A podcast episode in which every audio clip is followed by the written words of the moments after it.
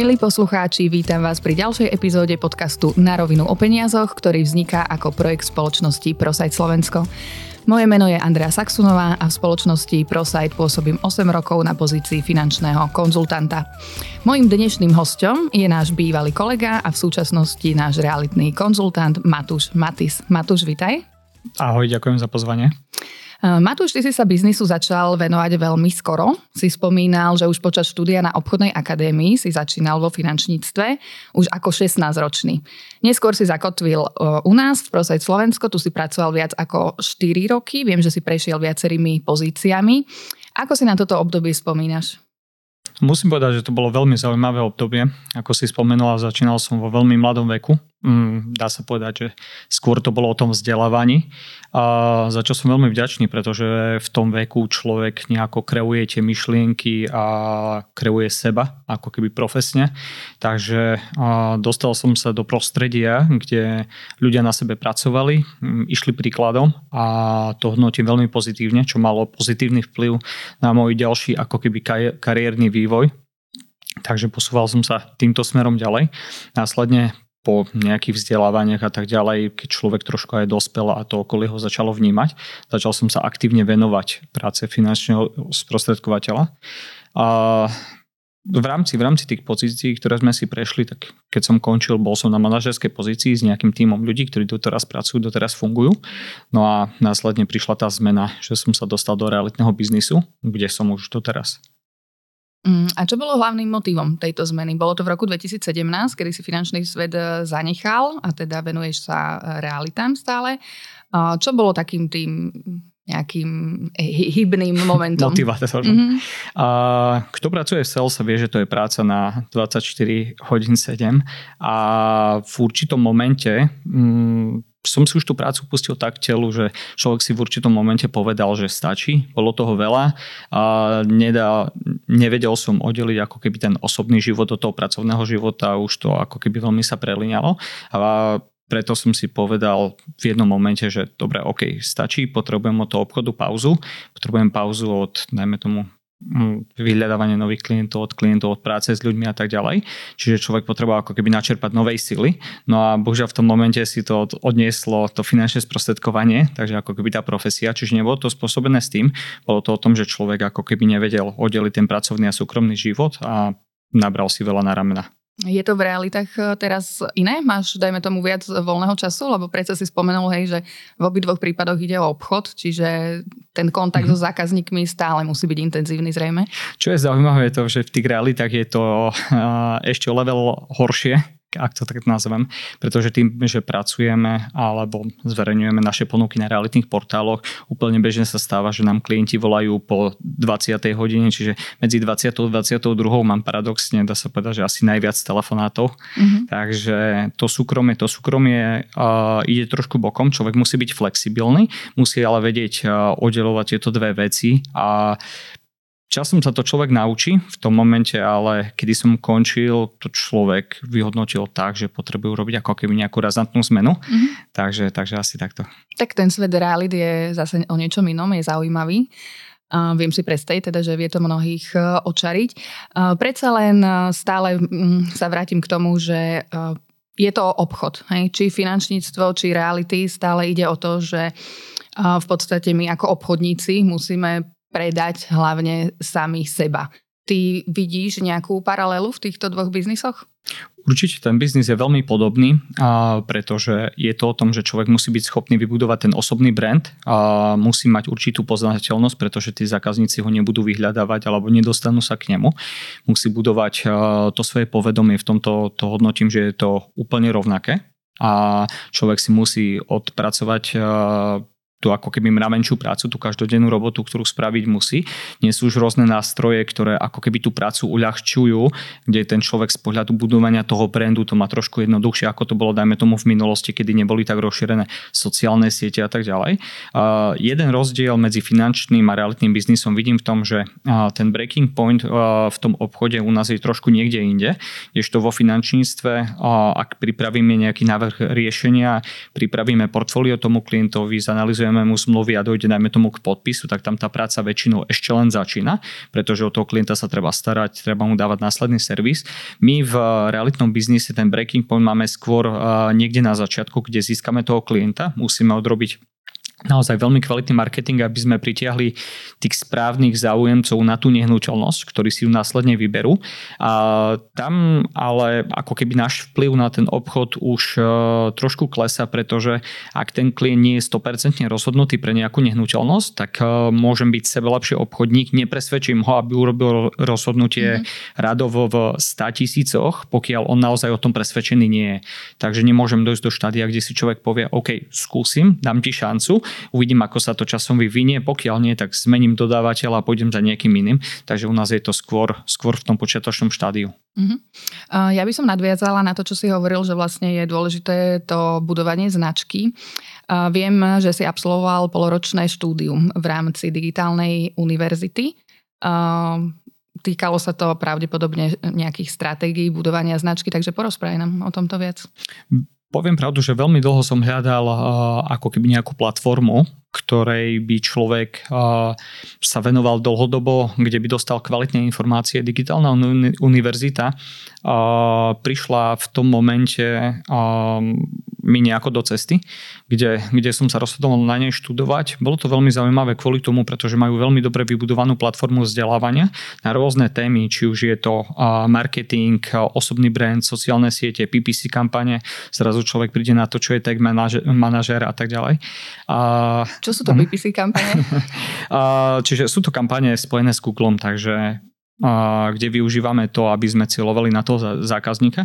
Takže človek sa naučí, naučí to, ako využívať tieto kampane v obchode, ako vie cieľovať. Takže znova, zlepšuje mu to ako keby tú pozíciu na tom trhu, vie ich využívať Veľkým kladom tohto štúdia bolo to, že nám prednášali ľudia z reklamných agentúr, takže ľudia, ktorí či už pre veľké bankové domy alebo pre nejaké potravinové reťazce robili obrovské kampane. E, ich výhoda je to, že keďže pracujú s úplne iným budžetom, majú úplne inú výpovednú hodnotu.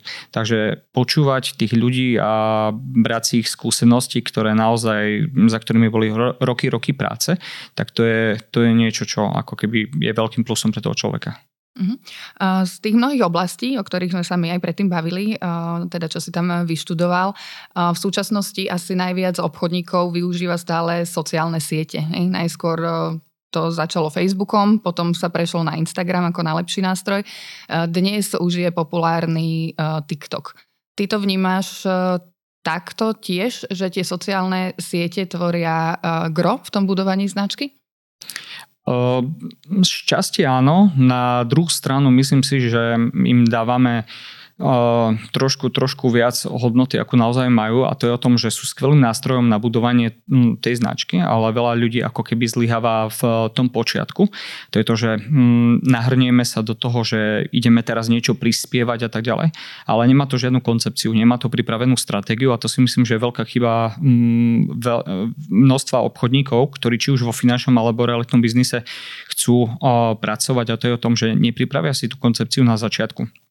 To je o tom, že musíme začať o tom, že ja si musím nejako definovať tú svoju službu. Čo ponúkam, ako ponúkam, aké sú výhody, aké mám konkurenčné výhody, čiže urobiť nejakú toho, tú analýzu seba, čo chcem tým ľuďom odozdávať. Potom je to stanovenie zákazníka, kto je môj zákazník, kde sa nachádza, ako chcem na neho cieliť, um, aké platformy on využíva a aký obsah mu chcem prinášať. A potom následne z toho vychádza už to, že uh, pridávam určité príspevky alebo tie posty. Dnes je to skôr o tom, že človek sa rozhodne, že OK, tak uh, idem robiť Facebook, idem robiť TikTok a natočím si pár videí alebo pripravím pár, postov. Ja to tam zverejním a po dvoch týždňoch si poviem, OK, stačí, nikto mi nezaval, nikto sa mi neozval, asi to nefunguje. Ale ono to nefunguje týmto spôsobom. To je to, že človek to musí robiť dlhodobo a jednotlivé platformy, ktoré si vymenovala, človek naozaj musí pracovať na to, aby bol na nich úspešný.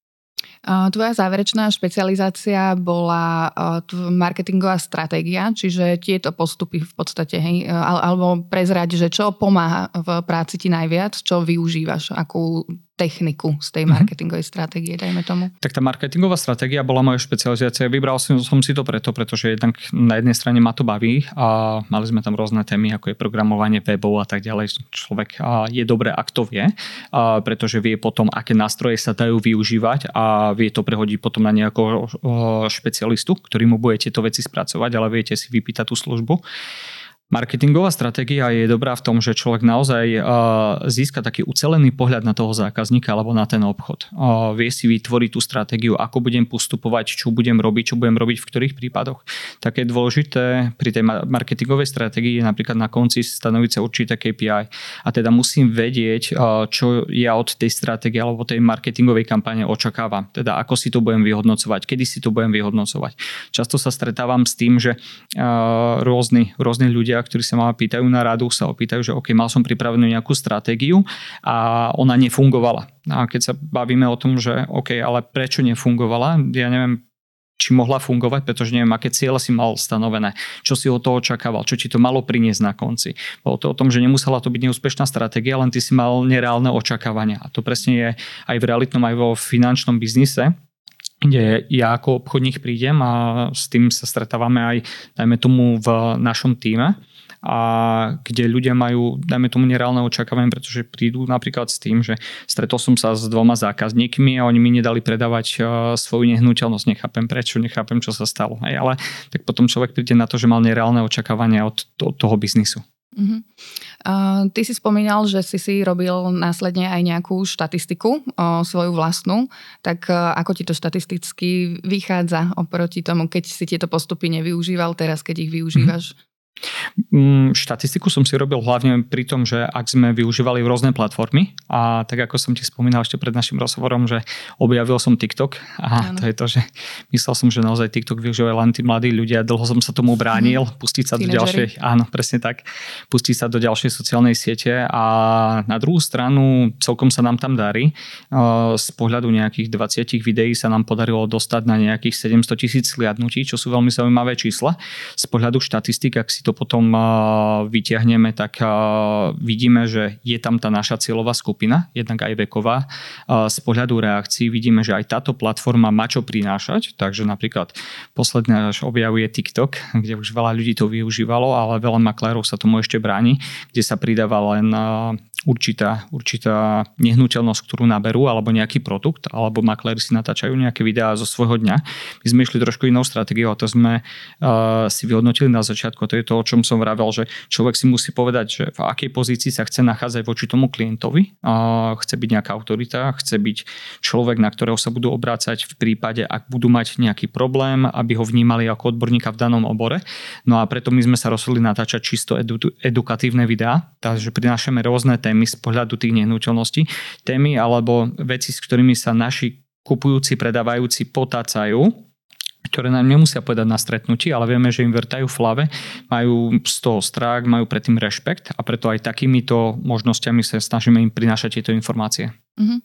Ja len spomenieme, že uh, ty si uh, vlastne mi spomenul, že si si robil aj štatistiku a pri 60% obchodoch a vlastne sa ukázalo, že nemusel si byť prvá voľba pri predaji, ale jednoznačne prvá voľba, keď sa začali situácie uh-huh. komplikovať. Hej? Ano, Čiže to je ano. zrejme to, o čom uh, hovoríš, že človek musí byť komplexný obchodník a vedieť riešiť aj tie klientské problémy. A z ďalších tém, ktoré vlastne um, si e, zažil na tej digitálnej univerzite, mňa zaujalo, zaujalo také, že kreatívne postupy. Prezradíš e, poslucháčom, budúcim alebo aj súčasným e, obchodníkom nejaké kreatívne postupy, ktoré sa dajú využívať dnes v dnešnom svete? Z pohľadu kreatívnych postupov by som to asi zaobalil skôr takto, že človek by mal začať využívať rôzne platformy, sledovať to. Vidíme to napríklad len pri komunikačných platformách, kde sme začínali klasickým telefónom alebo SMS-kou. Prešlo to k tomu, že klienti využívajú Messenger a následne to prišlo WhatsApp, Viber. Dnes mm. už často máme, máme otázku, či vieme komunikovať cez Telegram alebo Signál. To ešte zatiaľ neviem, mhm. čo je, ale už je toľko dopytov, že o chvíľu sa s tým človek bude musieť skamarátiť, naozaj byť na každej jednej platforme. Či k tým kreatívnym postupom je to o tom, že človek potrebuje začať tvoriť a následne sledovať, aký výsledok z toho príde. Takže vytvoriť či už nejaký post alebo pripraviť si nejakú tú stratégiu, budem tvoriť nejaké posty, nejaké videá, niečo podobné a dať si určitý horizont, ktorý ale musí byť ako keby musíme si vyhodnotiť, že či za danú dobu, za dané obdobie môže prísť nejaká relevantná spätná väzba, pretože pokiaľ pripravím 2-3 videá a to zverejním, tak e, nemôžem očakávať z toho nejaký úspech. A pokiaľ mám vzorku 50 alebo 100 videí, potom si to môžem vyhodnotiť, dajme tomu, či to fungovalo alebo to nefungovalo. Takže využívať tieto veci, púšťať sa do toho a nebáť sa toho, že aká príde spätná väzba uh, z pohľadu tých sociálnych sietí, keďže treba sa pripraviť naozaj na to, že príde veľké množstvo, o, veľké množstvo hejtu, nepríjemných komentárov, nemusí sa to každému páčiť, treba sa voči tomu obrniť, ale je to prirodzené, pretože sociálne siete sú na to, aby každý mohol povedať svoj názor a je to mm. názor tých ľudí, takže treba to vnímať takto. Mm-hmm. Super, tak eh, kopec zaujímavých informácií odznelo. Matúš, ja ti ďakujem za to, že si prijal eh, moje pozvanie. Prajem ti, nech sa ti darí a nech sa tvoja kreativita v biznise naďalej iba rozvíja. Milí poslucháči, vám ďakujem, že nás počúvate a teším sa na ďalšiu epizódu, kedy budeme hovoriť na rovinu o biznise a o peniazoch. Dovidenia. Ďakujem pekne, majte sa.